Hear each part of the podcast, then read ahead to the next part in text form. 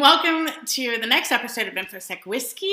I am your host, Ushi, and with me I have the um, InfoSec Goat Bah.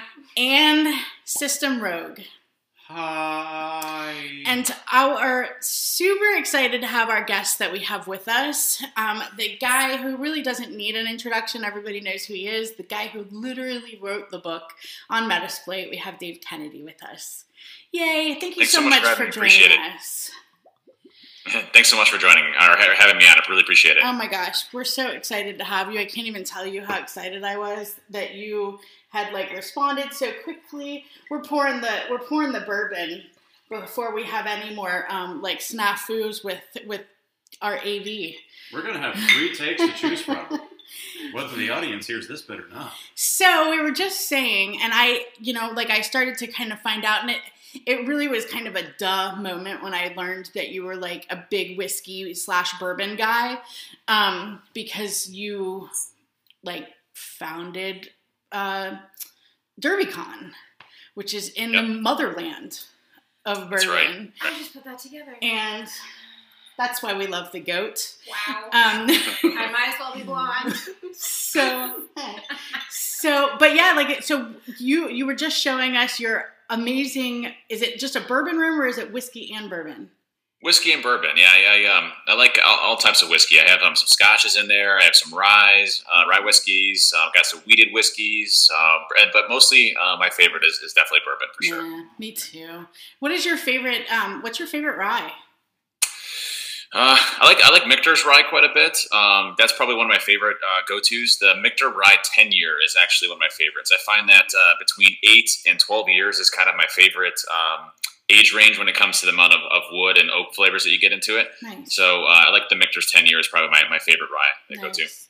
I recently, my Hacker Secret Santa sent me, um, I think it was six different um, whiskeys to try, and they none of them had labels. It was Oh, that's all- cool. he had labeled awesome. them for me, and then on um, at at Christmas at midnight at Christmas.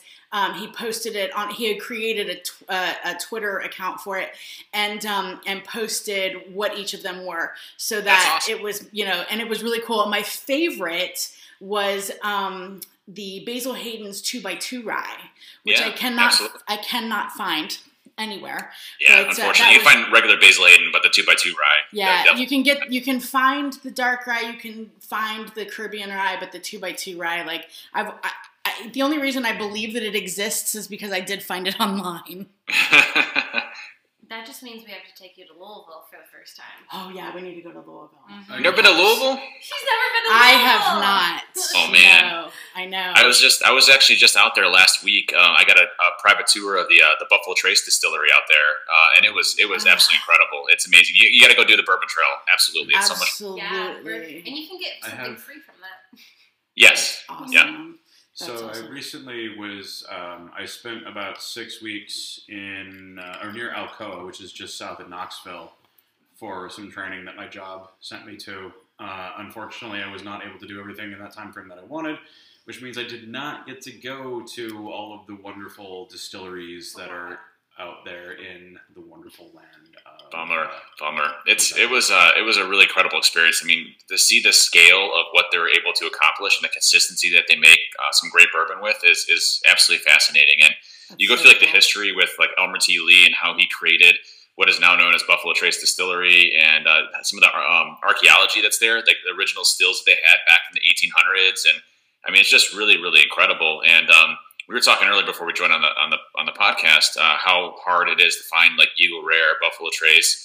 They are building, uh, I think, three to four different warehouses a year that can house like like two hundred thousand barrels, Wow. uh, you, know, uh, you know, a year. So that hopefully that shortage kind of goes away um, as time progresses. But no one I think ever saw the how big bourbon was really going to be today, which is which is really fantastic. So let's get into the bourbon. We actually haven't said what we're drinking tonight. So when I um every time that I have somebody on the podcast, I always kind of try to tailor what we pick for them.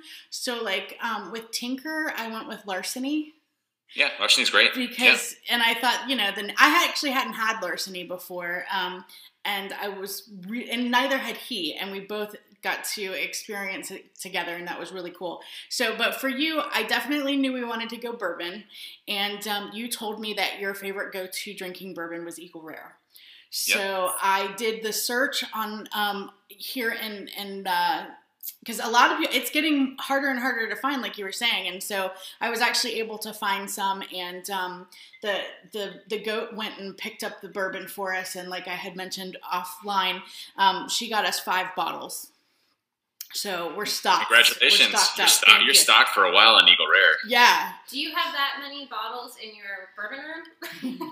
of Eagle I, Rare. I actually, uh, I have, I, I should, I don't, I probably shouldn't even talk, but I, I have uh, ten bottles of Eagle Rare, ten bottles of Blanton's, ten bottles of Buffalo Trace on storage just in case because I know it's harder to find. just in So, uh, case. That's not in the bourbon room. That's in a different room. That's in the storage rooms. That's awesome. That's awesome. That's just the story. No, I was really So- hoping we were outdoing him in this So one. yeah, no, I wasn't even gonna try that. Sorry.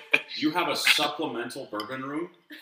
What's that? You have a supplemental bourbon room. You have a I do just just for my go tos. Like you know, you, what the worst is, you know, like I, I I like to try bourbon, and then you know I'll try like a bottle, and then I'll store it, and then I'll try another bourbon, and I'll store it. I'll try another bourbon, et cetera, et cetera. But my go to bourbons, you know, I like to enjoy those whenever I'm having a you know like a night or whatever. I'm just uh, sipping a bourbon, and so I like to have those. And, and, and you're right, it's harder to find those nowadays. So stocking up on those has been what I've been doing. I'll, I'll find a good price online, and I'll just order them, and then kind of stock them a bit, and then when I get a good price, I'll order some more. So that Sounds like great. me on- when I go to Walmart. I just stock up on Stock up. Not necessarily bourbon, but it's a, it's a bourbon Armageddon. So I so Bourbon, Burbageddon. I've just Bourbon really been, like I've I'm really when I started getting into like whiskey and bourbon, like I just kind of drank what I liked, and I didn't really understand like. I thought it was pretentious to like smell it and like do the weird taste. Now I'm like totally into it.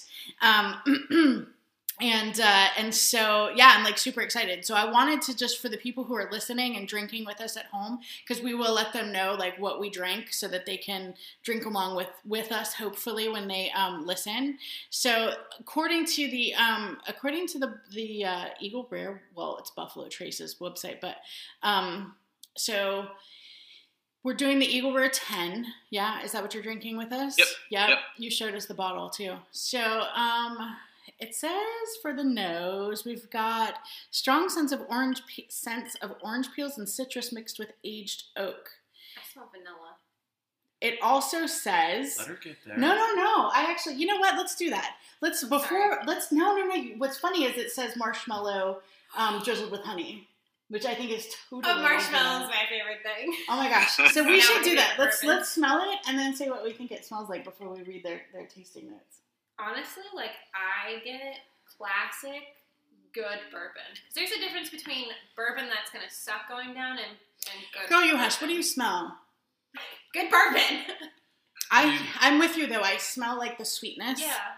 If I were to hazard a guess, I would say that for the mash bill, the percentage of rye is slightly higher than what you'd expect for a typical bourbon, but not even in the ballpark of what you'd actually call a rye. And that's why there's a little bit of that edge. There's It's just a little bit of extra burn on the back end Mm, that's from what you would normally get, I feel, from a 10 year whiskey. Dave, what do you smell? I don't know. Yeah.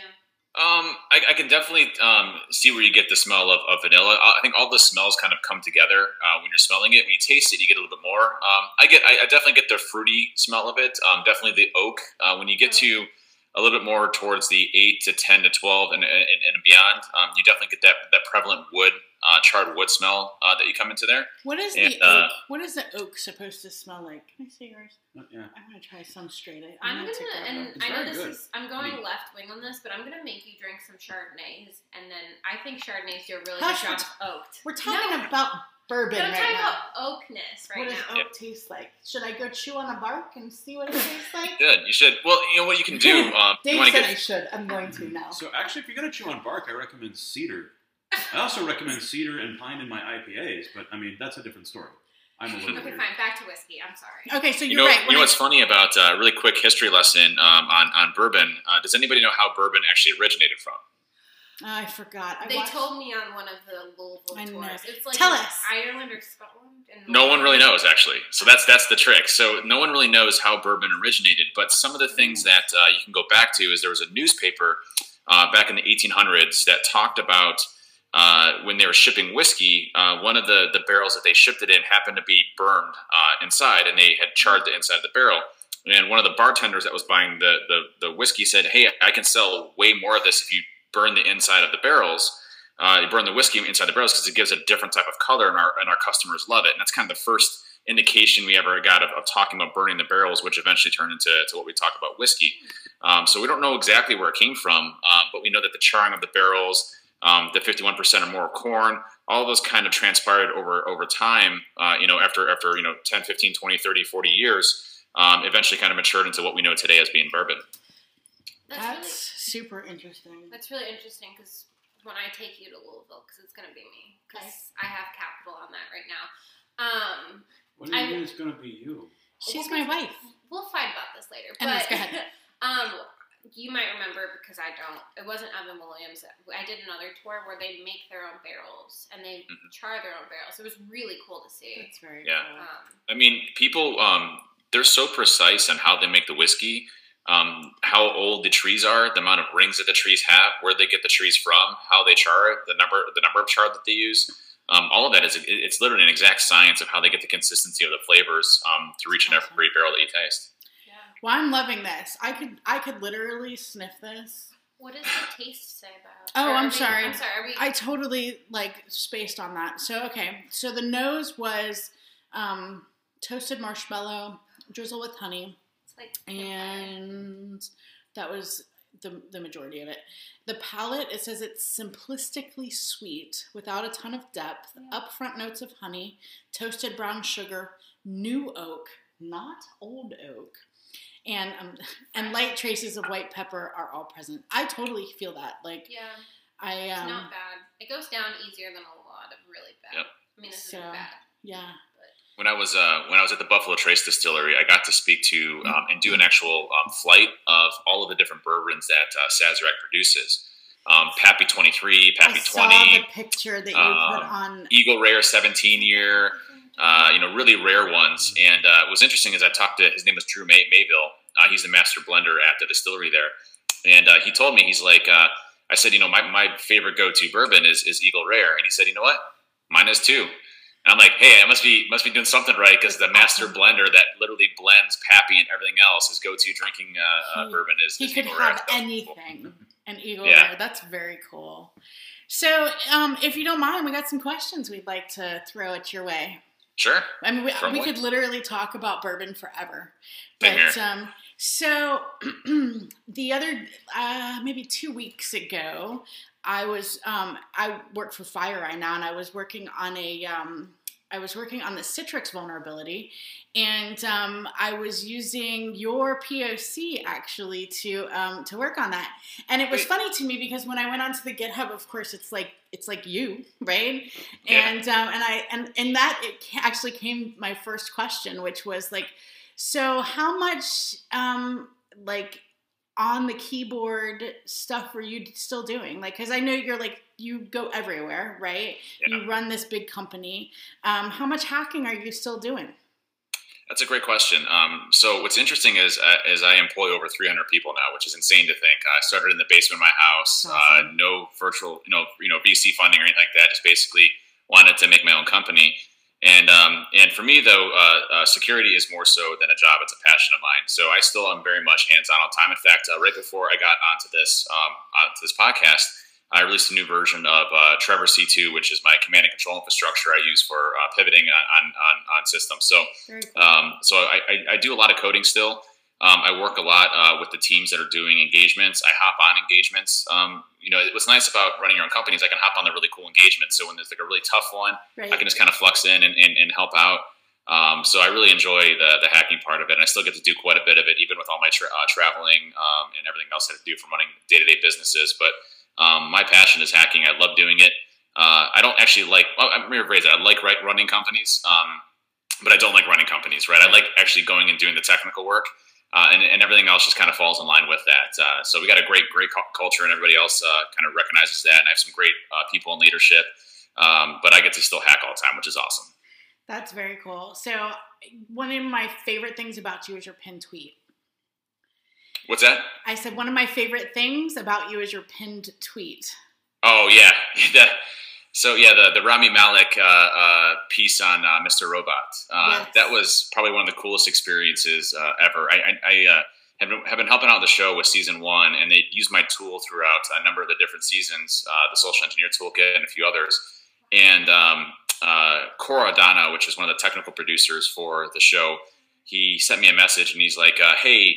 Uh, we're going to uh, do something cool for you next season. I'm like, what is it? And he's like, well, it wouldn't be a surprise if I told you, so I'm not going to tell you.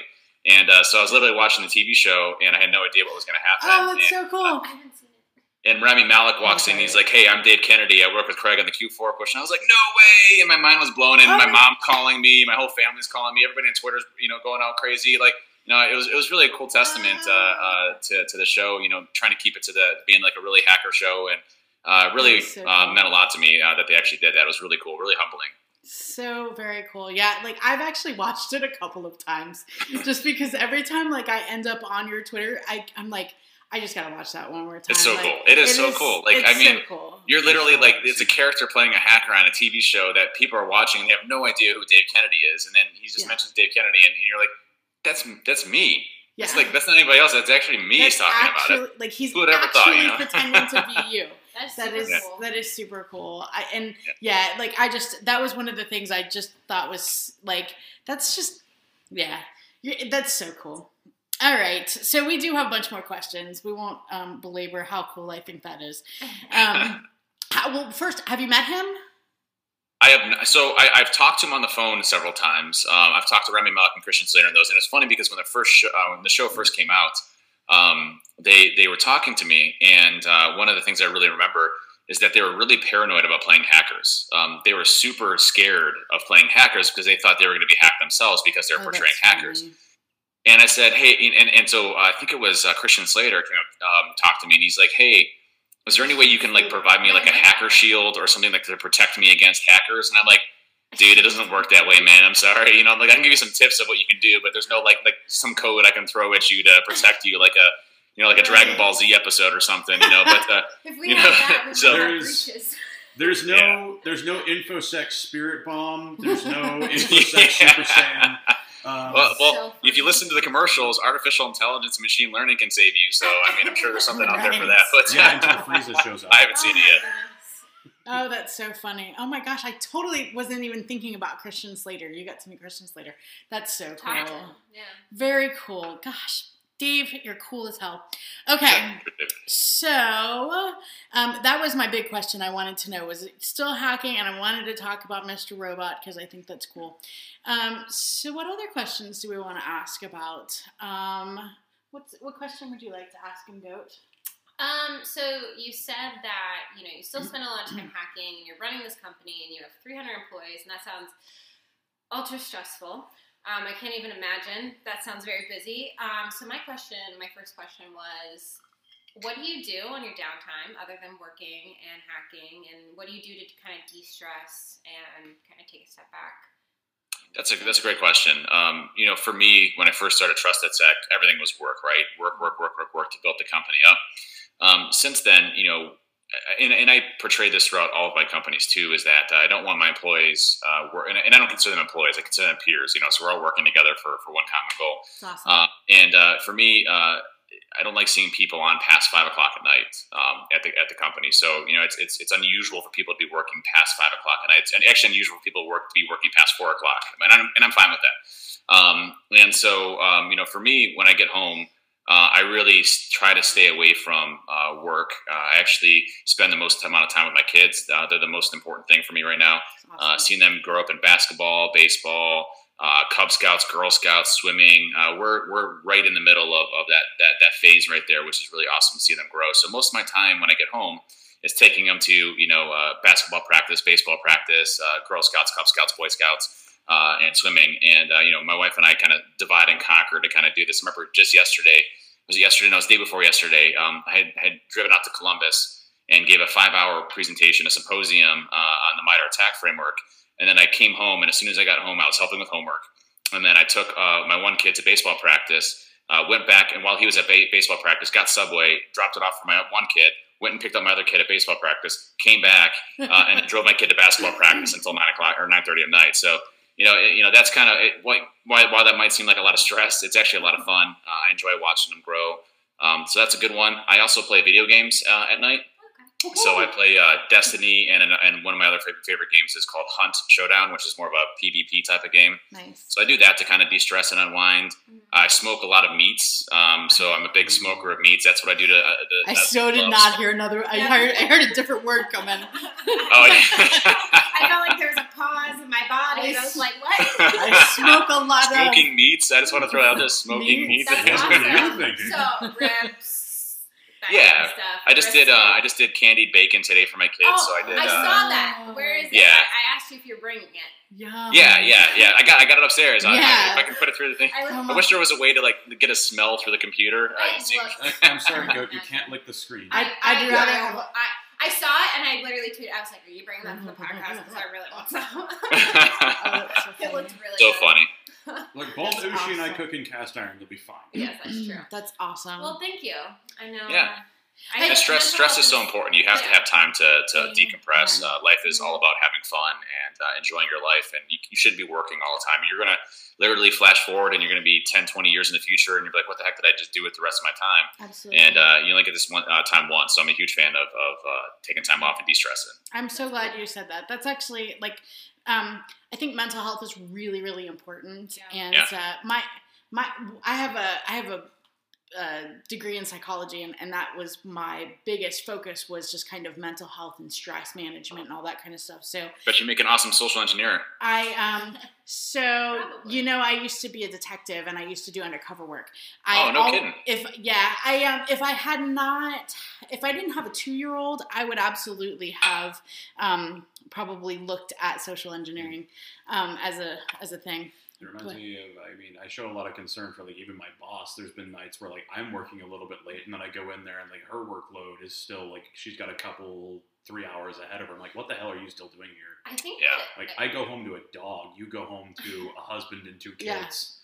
I I think. think go ahead. Oh, sorry. I just I think like a lot of like CEOs and people who own their own companies and like they turn into robots, and I Yeah. hate to Yeah. say that, but like Yeah. they they like wake up at four thirty, go to the gym, go to work, come Yeah. home. Like, I don't know. Like it's. I've heard it's a lot of. You know what I like though? I, what I really like is that even what you said is your like downtime is you spending time with your kids, and it's and it doesn't.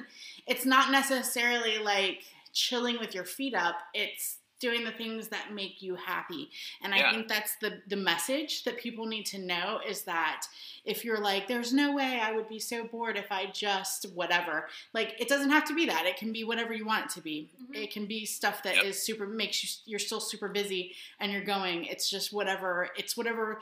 It's kind of like that um that that Asian lady on Netflix. It's whatever brings you joy. Marie Kondo. Marie Kondo. Is that the minimalist lady? That's right. Yes. You, you have to have time for yourself and, and time for what makes you happy in Yes. life. And, uh, And you know, seeing my kids is train at three or do a basketball, you know, do an awesome move or just grow and, and learn something. Uh, Yes. That to me is, is the most exciting part. Oh, I think that's great. Gosh, Thank Dave, you. you. are so amazing. Appreciate it, thank you. So, um, what was your what question did So- you want to So do? So this one, um, so there's a lot of projects that most people in any given field feel very proud of and accomplished at the end of it, but there's a few that are usually a bit more memorable because you get to the end of them and like once it's over and you get a chance to actually take a breath and the adrenaline wears off, you realize it's like you stretched yourself stupid thin and you are completely and totally like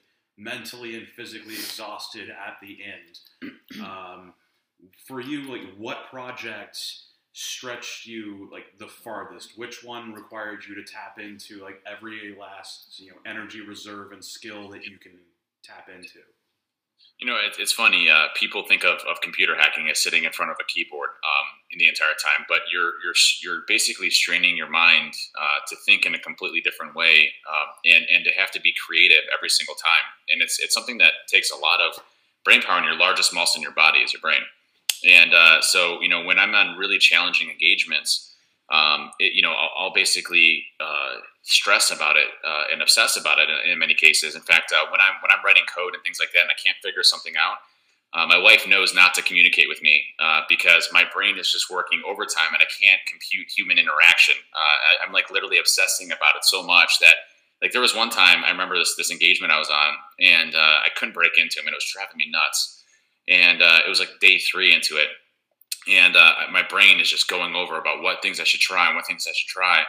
And I literally woke up at two o'clock in the morning with an idea and I wrote it down on a piece of paper, and then I went back to sleep. And the next day, I broke in and got full access to everything. Oh, I love it. Can I? Can I just make a comment? I love that you said that because, like, I think that's actually something that's like very super common within like the hacking or pen testing community. Um, that like that mindset, that like exhaustion, that 2 a.m. waking up and having that realization, or working till 3 a.m. I, am lucky enough to be dating someone who's also in cybersecurity and is a pen tester and who will stay up until three o'clock coding or like he won't go to bed. Like he just forgets to eat. He forget like it's trying to figure it out. Yeah, that's like such a mindset and like it's exhausting. Forgetting to eating is very common. I'll be sitting there and I'm like, I'm kind of hungry, but I don't care. I want to finish this up, right? You know, yeah. and, and, and 12 hours later, I'm still not eating. You know? I've honestly been like, why does my stomach hurt? And then I go, oh, bitch, you haven't ate. Yeah, you haven't ate eight hours. I feel like people don't realize that though, because like I'm on I'm on threat intelligence now, and so like at 10 o'clock I'm hungry. But when I, I, was, I've done pen testing in the past or like um, red team engagements, and you, it's like something you don't even think because like you are exercising your brain in that way. That's a good question. Hold on, can we just? I want to pause. Dave, nobody's going to see this. Maybe I'll take a screenshot. Can you show us your glass, your Glencairn glass oh. that you've got? going on right there. Hold on. Oh, it's beautiful. Keep it. Oh, damn it. Hold on. Control. Push that right. Four. Okay, because I we're gonna we're gonna yeah we're gonna screenshot that. Because because Dave, that's some bougie stuff right there, and, and I love it. I love it. Got to get the nose. You got to get the. You got the yes. snifter. Isn't it called? That's right. No, no, not that. Sniff, so a snifter's a beer glass. Um, the blonde coming out again. I did dye my hair blonde, like highlights. So I like that. I, I, like how you phrase that, like currently unable to compute human interaction, because that happens yeah. to me on a. I, mean, I should probably buy a chalkboard and try to keep track of the number of times per week that I kind of go into that mental mode where it's like I'm unable to compute proper human interaction. Yeah. Like my boss has gotten on to me a few times before where it's like you you came across as really stern in that meeting, and my immediate response was, "Why do I care?" and, yeah, and normally if you're dealing with human interaction on a, on a regular basis, you are used to communicating to people, and you're a different person. There are times where I'm giving a presentation, and let's just say I'm giving a really technical talk at a conference. Um, I was just in HackCon uh, Norway a couple weeks ago, and you know when when uh, was last last week last week yeah and uh, you know, when when I like how I'm you getting said that, very... like it was super normal. I was in Norway last week for HackCon. I'm all over the place. Fortunately or unfortunately, I just I have I have a tendency when I like people, I like to give them shit, and that's bougie, and I think it's cool as crap. So okay, my bad. You were so you were in HackCon Norway.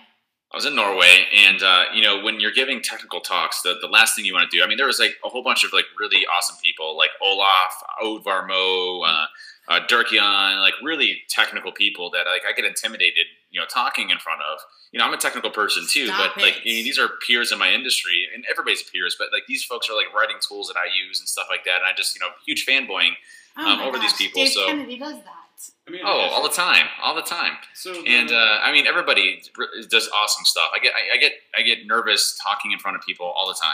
Um, but uh, with with Dirk-Jan specifically, and and uh, Oddvar and Olaf, like you don't want to go there and just give like a really bad talk. So then right. I'm literally writing code and doing different things and trying to figure things out. And then I have to snap myself out of it because I actually have to talk in front of people. And it's funny because like I literally have to push myself over an edge to communicate with somebody because I really don't want to. I don't want to talk to people. I just want to write the code and show my code. So if I, if I could just like record my screen and then put it up on the screen and have to talk about anything, that'd be awesome. But uh, unfortunately, it doesn't work that way. So I have to kind of get myself out of that mindset and then get back into actually talking to people because my brain has been working so hard. This can kind of loop us back to a, a point that I tried to make during our first episode, um, where I referenced The Princess Bride, which I hope is a movie most of the audience has seen.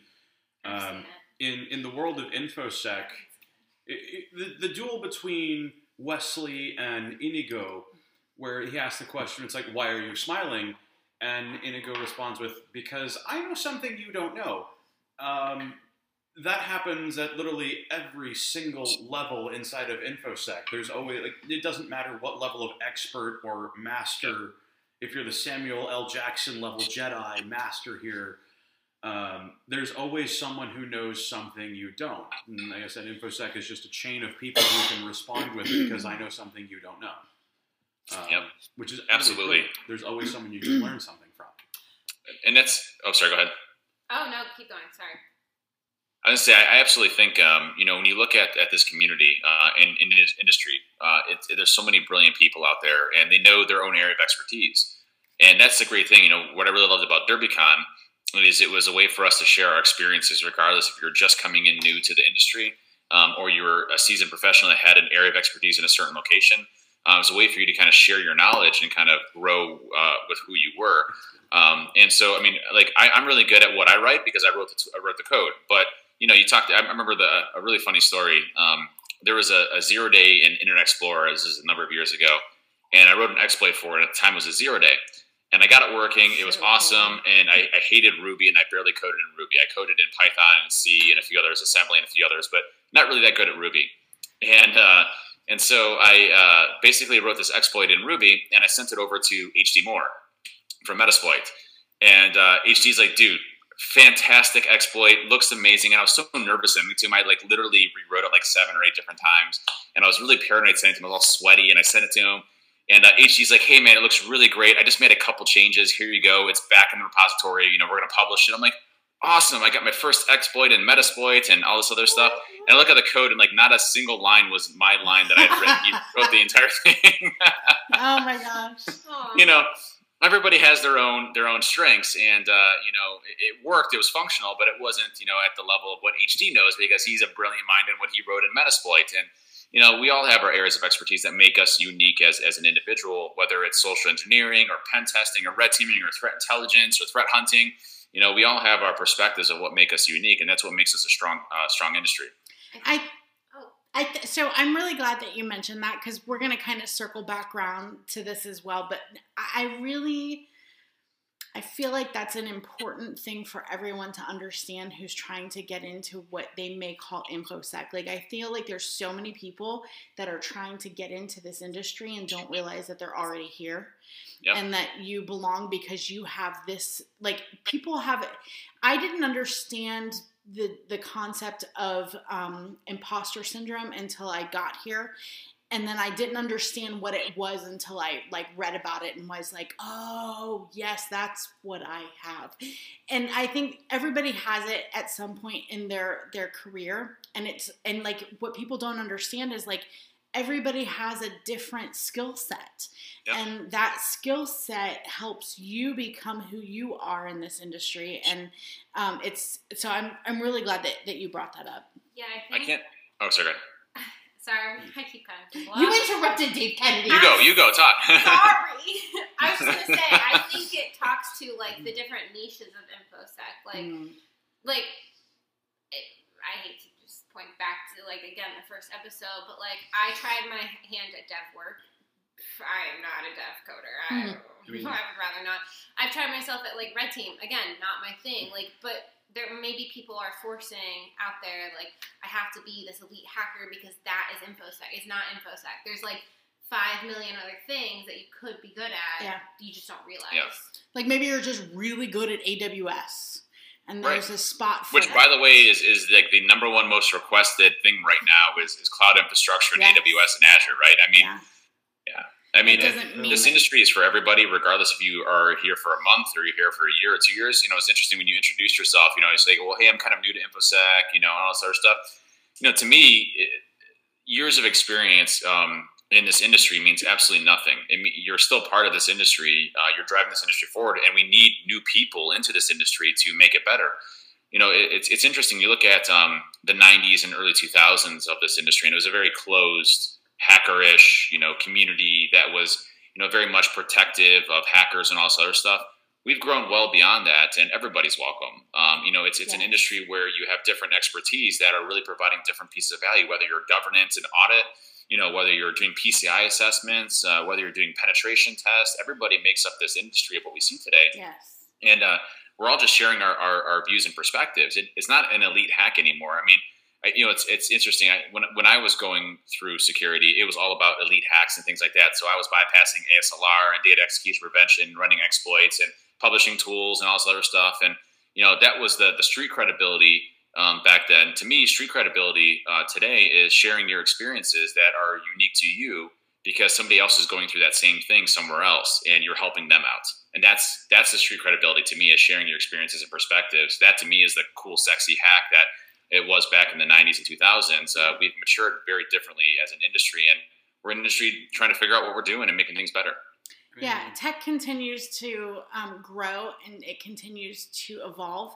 And so it's not what it was in 1999. Absolutely. It's totally Yep. different in 2020. So I think that's really awesome. I'm I'm more than halfway to a pension, and to this day, when I open cases, before I actually submit it to like the group as a whole, I always, always, always go and grab a colleague, somebody else with a fresh pair of eyes. Yep.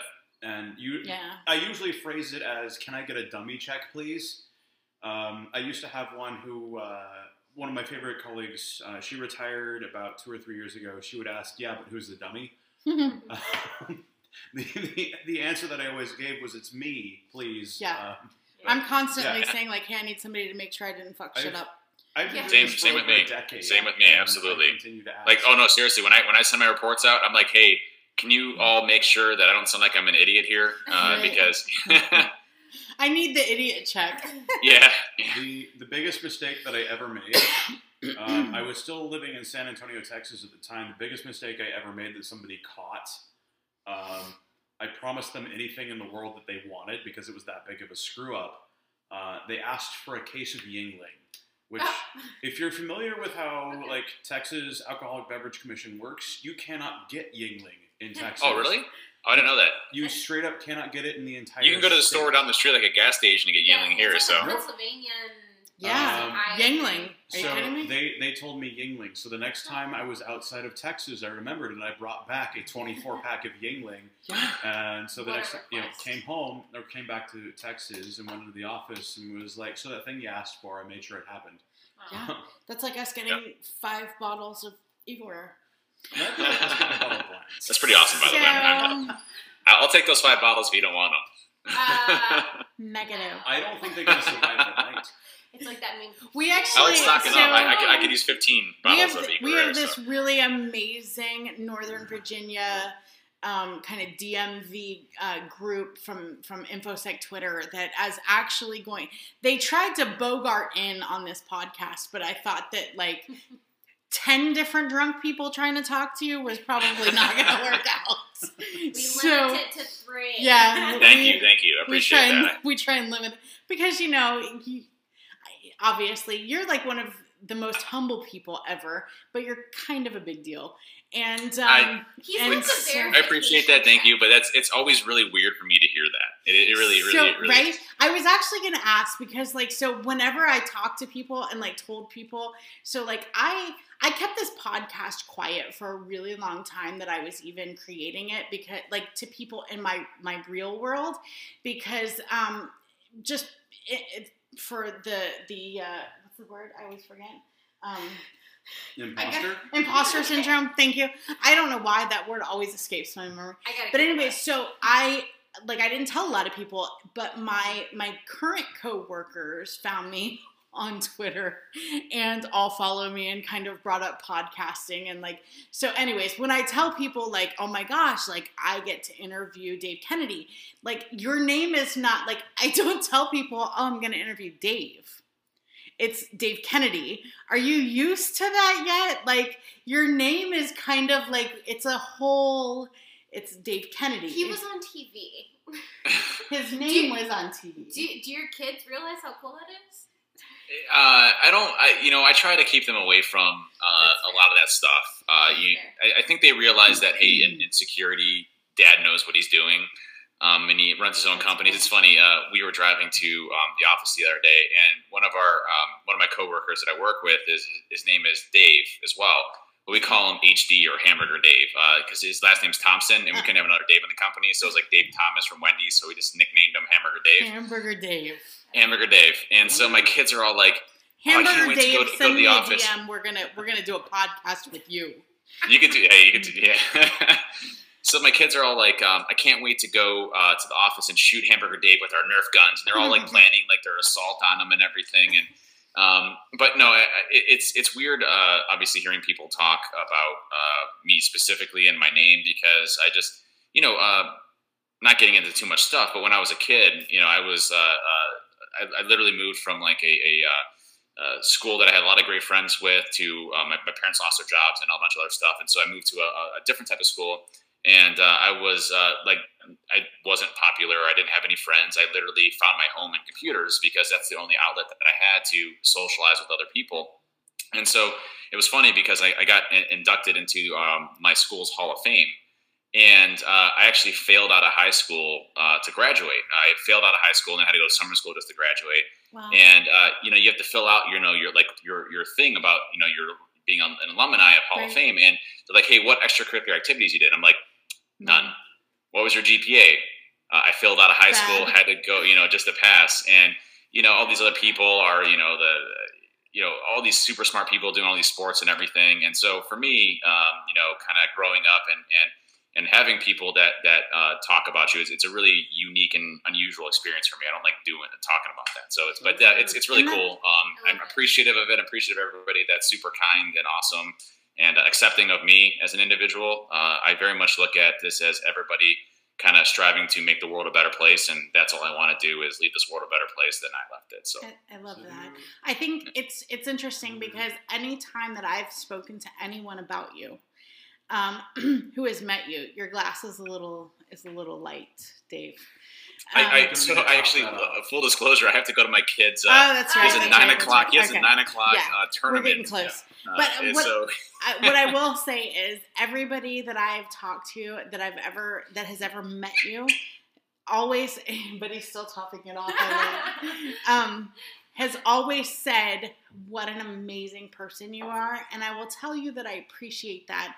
As somebody who is fairly new into the um into the into the community I think when you see somebody who's done some amazing work and has really contributed you you hope that they are as humble and as amazing as you are. Not everybody is, and you're just so awesome. And I thank you very much. and and I it's funny because like there's a few people that I talk to and I, and and I've said, "Oh my gosh, Dave Kennedy." And even before like I I don't know if you remember us meeting at Wild West Hackin' Fest, but I do. and it somebody told me that you always remember which is really cool and it was before i met you they were like he always remembers the people that he meets and he's just so awesome and and i think that that that's that's really awesome that you yeah no, keep going. Sorry. i just i feel like i feel like that's so important to hold on to Yeah. because like when i was in law enforcement i had you know i worked my way through the trenches i, I was a, a road cop and then i became a detective. And when i became a detective you know those are the people that as a road cop road cops would look up to detectives because they'd been around they'd done the thing they whatever and i never wanted to forget where i came from. And when i left law enforcement i actually had somebody come to me who thanked me for always being like you know so cool and and whatever and like and that was such a very small scale that that was just within one agency and i think i feel like you're that guy who doesn't forget who where he came from and Yes. it's so awesome to the little to us little people like when we met you were dressed as a ken doll I remember. For dead weird. and that that is the that is the selfie I had with Dave Kennedy. I had to I had to almost like like beat some people down just to get a selfie with you before they bogarted in and were like, no, we wanted selfie So with Dave Kennedy uh, as well, which was so funny. And you were just so awesome and it was just yeah, that was a really that was really cool. But I didn't get to even like talk about the fact that you your name is no longer Dave, right? You're Dave Kennedy. And it rolls off the tongue very easily. It's Dave I- Dave Kennedy. I appreciate it. it's it's almost like Dave Grohl, who also once said something to the effect of "Your kids don't care that you're a rock star because they still want ice cream." That's right. I love that. And I That's such just- a great, great analogy. And I just want to say, and you probably are getting sick of us talking about how amazing you are. no, I'm kidding. Um, but I've literally seen you all over Twitter, just so helpful and so. Sorry for the dogs. It's okay. I love it. We love it. I have a puppo. It's authentic. We Um, actually prefer that. I've seen you all over Twitter. People with zero followers, one follower, twenty followers, a million followers, and I've always just seen you like helpful and willing to like help others. And it's just Absolutely. it's beautiful. At the end of the day, I don't have another word for it. It's amazing. Thank you for being you, Dave Yeah. Kennedy. There's No, not I appreciate it. I really, I really try to respond to everybody that talks to me on Twitter. Um, anybody that's looking for help. Agreed. Um, you know, I, I really try to spend a lot of my time. You mentioned the decompressing. Uh, I spend a lot of my time at nights responding to people um, that are asking for help or asking for career advice or things like that. Um, just recently, um, my old high school that I graduated from, uh, Bedford High School, uh, the the medium income for uh, Bedford is uh, under thirty thousand dollars, which is uh, like forty three percent of the lowest of the you know income of, of, of the United States. And um, I I did a pretty substantial donation uh, to the school to build um, a esports and gaming facility uh, for kids there. Um, cool. and there's a whole bunch of scholarship opportunities. I hooked them up with the Cavs Legion esports games and um, Notre Dame in Cleveland. And there's actually a whole bunch of scholarship opportunities now for kids that would have never been able to use computers. Um, you know, now they have the ability to do it. And they, it was really weird as they called it the Dave Kennedy Center of Excellence and Gaming and Leadership like that, which is really cool. Um, yeah, but uh, you know, but th- th- that aside, it, it's uh, That's- it's it's really about uh, trying to help others and, and making the world a better place. And uh, you know, I came from a very different background. I mean, we didn't have a lot uh, growing up as a, as a kid, and uh, you know, I went into the Marines so that I could. You know, hopefully uh, get a better life for myself and go to college and, and, and do different things that we couldn't afford uh, as we're growing up. And and uh, I really hope to be able to help other people uh, do that same thing. So when I look at you know what I have and what I'm able to do, it's really trying to help others uh, really achieve what they possibly can and maximize what they can. And I will do anything I possibly can to help others. And that's a belief in my heart and uh, you know what what I try to do for for everybody else out there. And uh, and I do appreciate it. Again, it's really weird when you start talking about me. Honestly, I started sweating and, and getting nervous uh, because I don't like I don't like that. Uh, it's a really unusual, com- uncomfortable feeling uh, for that. But uh, it's one that I think you know from an industry perspective, a lot of people are asking for guidance, and we need a lot of people out there helping them out uh, to help out their careers. And uh, whatever we can do to help them, we should be doing. So that actually really segues really well into what kind of our, our final question is because we, we wanted to get you out. Um, I know you've got some stuff going on tonight and we want to make sure that you got to that. So, um, my last question really is just kind of, you know, our podcast, when we made it, when we decided to do it, it was kind of, I have a tendency to walk through open doors and not really know what I'm getting into and things just kind of organically happen, right? And so what I found was that the response to the podcast was a lot of people at saying, I'm trying to get into InfoSec or I'm in a beginner InfoSec role and I'm trying to further my career in InfoSec. And thank you so much because like the podcast kind of tries to do that. So we've got you, Dave Kennedy, and Supreme Overlord. I know I, I can't I can't help it. Um, so what would you say? So like I've been asking pretty much everybody that has has agreed to come on what your advice would be to somebody who is either just getting started in infosec or somebody who's kind of I feel like you know there's so many levels of infosec like you can get into like I started as a SOC analyst role before I got into um, threat intel and there's so many different levels of where you can grow right? So i think people who are it doesn't matter where they're starting at whether they're starting as a as a i don't i'm not even anything computer related to maybe they're they're kind of an infosec. Anyway so I'm, I'm i feel like i'm rambling what is your advice for somebody who is either brand new into infosec or is trying to further their career into infosec to get to where they you know want to be You know, that's that's always a, really tough question because uh, it's loaded in the in the sense of I'm, I'm a firm believer um, that your career should be something that you're passionate about and that you love doing. Um, because we spend so much time at work and we spend Yes. so much time uh, day in and day out of our lives that our lives are supposed to be something that we're enjoying because we only get one chance at this as far as we know. Right. Um, and so, you know, for me, um, it's it's finding that passion of what you'd like to do, and then homing in on that, and finding a good company that can home those skills in. Um, there are so many times I Oh, talk to people, and they have joined a company that is extremely toxic, and it gives them that per- perception that infosec is this massive. You have to work, you know, you know, 300 hours a week, and you know, do all this stuff to get done. It's it's not the case. You're you're at the wrong place. Um, find a place that can take your skills and will grow your skills and you can learn from others about it. Uh, one thing I, when I first got out of, of, of, of the military, um, I joined a really uh, bad place. Uh, it was, it was a place that was all about um, an individual person and, and, and it was just a, a really toxic environment. And I learned the exact opposite. I'm, I'm like the polar opposite of that in my company. Like, I'm like, I don't never want that to be like that.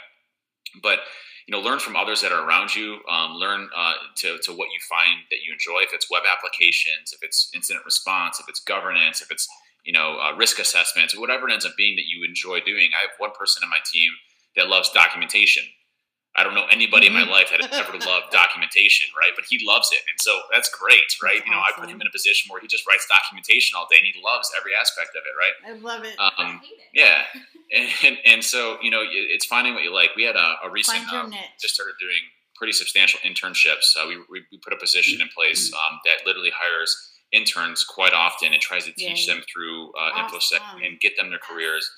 And, uh, and and it was a big deal for me. I, I was actually eating me up inside because um, you know as a small company when we first started, we would just hire seniors, seniors, seniors, well established, well established, well established, and, and same old stuff. But I didn't feel like I was really jump starting people's careers. And so we're at a place now where we can actually bring in interns. We can bring in people that are new to InfoSec and teach them with what they'd like to do. And uh, we just had a, a, a girl come from uh, Kent State University, Kelsey, and uh, she came into the place and she really wanted to do web apps.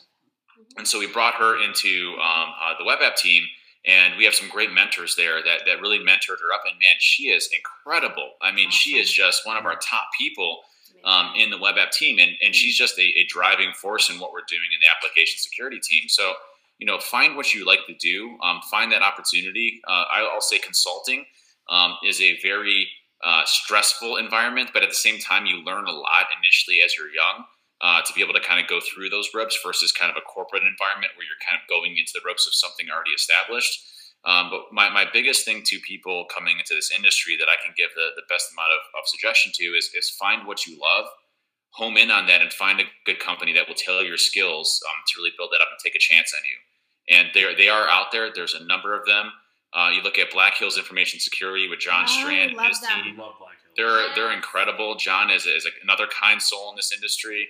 Um, you know, I just just you know, there's so many good people trying to do some really good things. You have InGuardians, you have Lares Consulting, you have a number of other companies out there um, that just have really good uh, uh, uh, people that are really trying to train people. Find out those companies that will mentor your skills and grow.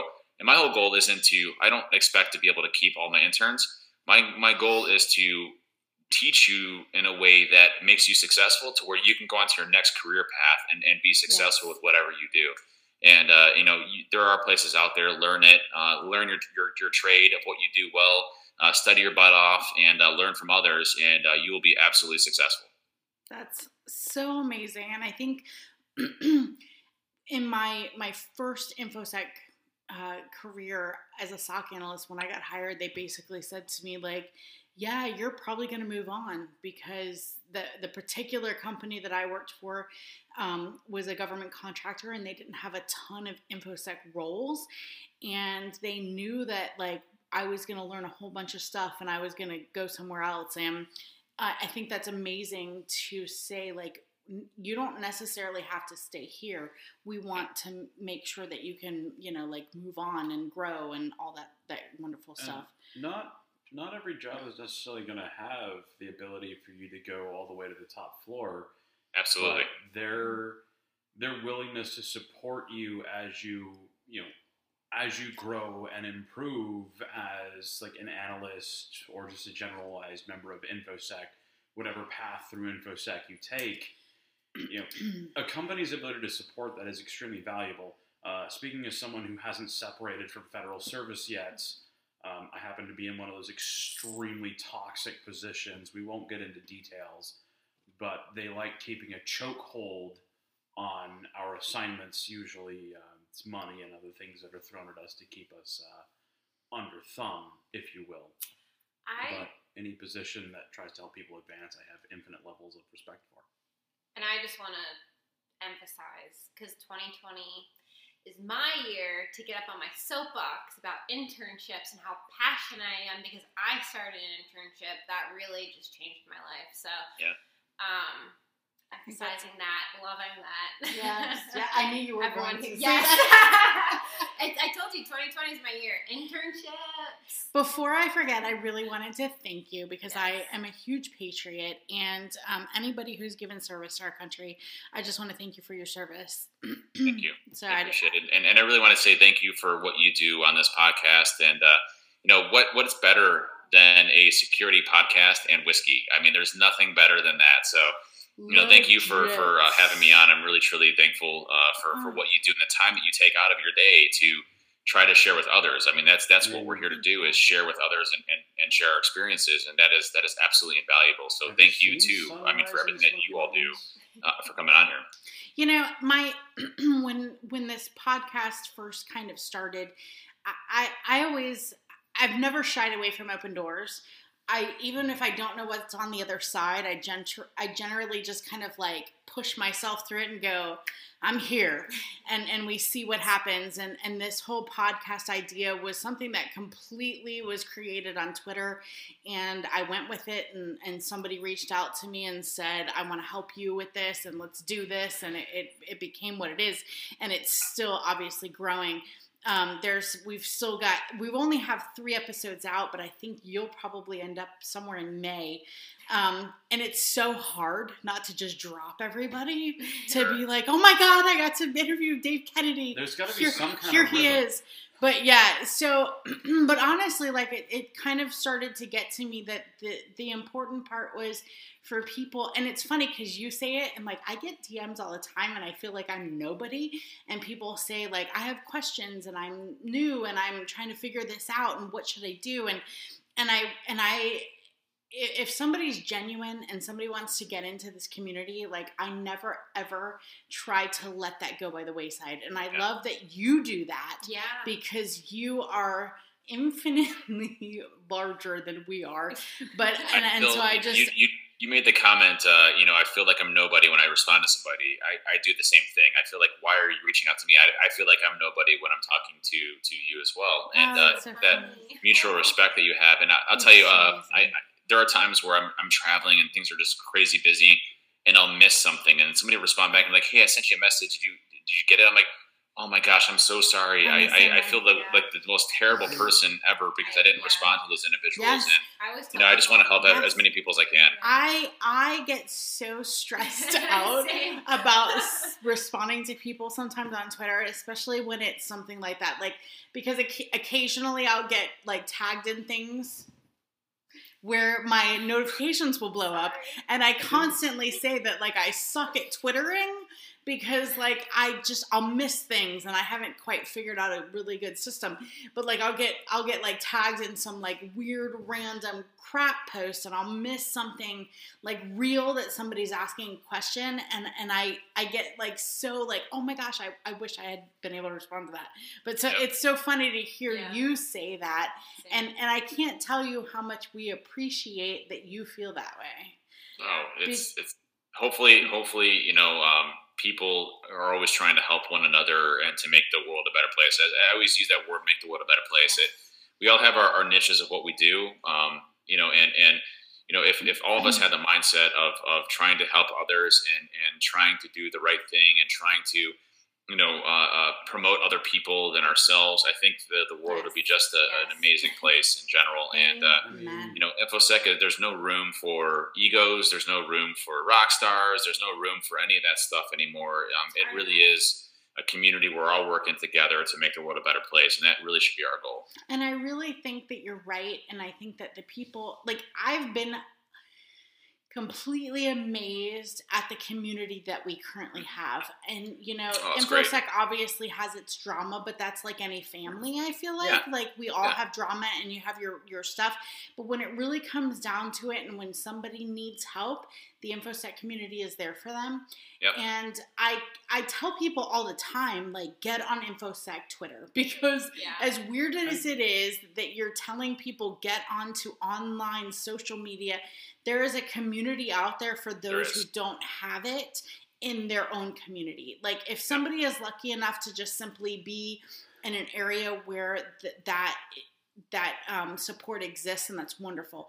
But if you don't there is a community out there that wants to support you that wants to help you out. And and i think that's it's amazing that we have you as a part of that because we always think that the people as they get as they get like bigger and bigger and more important and more important that they don't have as much time to like respond. And you obviously you know try to do that And More important is a relative term. Uh, the importance is helping others, and uh, the other stuff that we do is a byproduct of that. listen And, uh, dave kennedy you're important whether listen helping others is when important. I so my job is to find POC to be able to break it down into behaviors for we do a um, security instrumentation is is what I currently work on, and so like POC is like my bread and butter.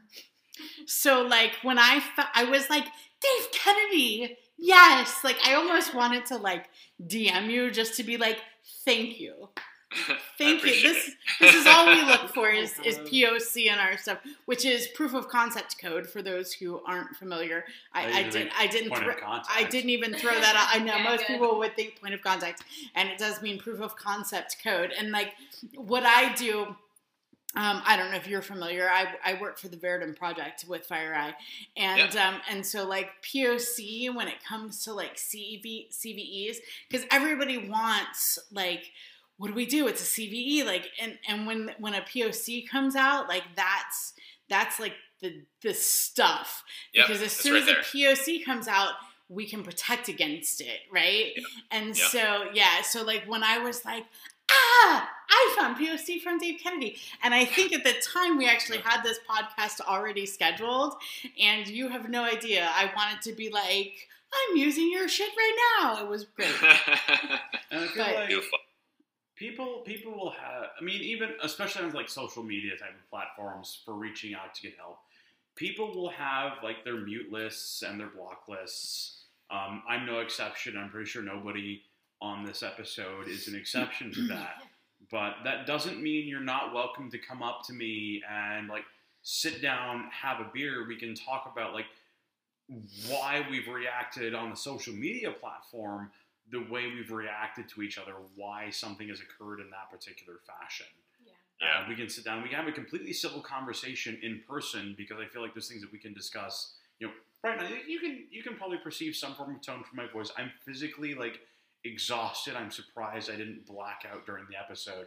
Um, but you know, you can you can try to pick up like emotion and intent from my voice. Um, So, real quick, we're going to start to wrap up because I know that you have to get going. And I just want to say, number one, thank you so much, Dave, for joining us. I oh, thanks so much for having me on and for what you do. Yeah. I, I, uh, you're you're so amazing. So, um, I, that's just my number one thing is thank you. Like I, I'm so appreciative that you even joined us and gave your anything. So, like I said, our podcast is a lot about um, kind of obviously whiskey is is number one, right? We, we're, we're people sitting around drinking whiskey and talking about what we're passionate about. Um, for the newbies and the, the kind of intermediaries that are that are in InfoSec, do you have any last things that you want to just give them pearls of wisdom before we sign off? You know, uh, um, gosh, uh, where, where do I start? Uh, so I would say, you know, what you're doing is interesting. Uh, what people have done before you is also interesting. You will do interesting stuff that will make their stuff look look old and antiquated. Um, you know, there's new things to be discovered. There's new things to explore. There are new things to do things differently. Um, you know, just because it was this way before in the past doesn't mean it needs to be this way in the future.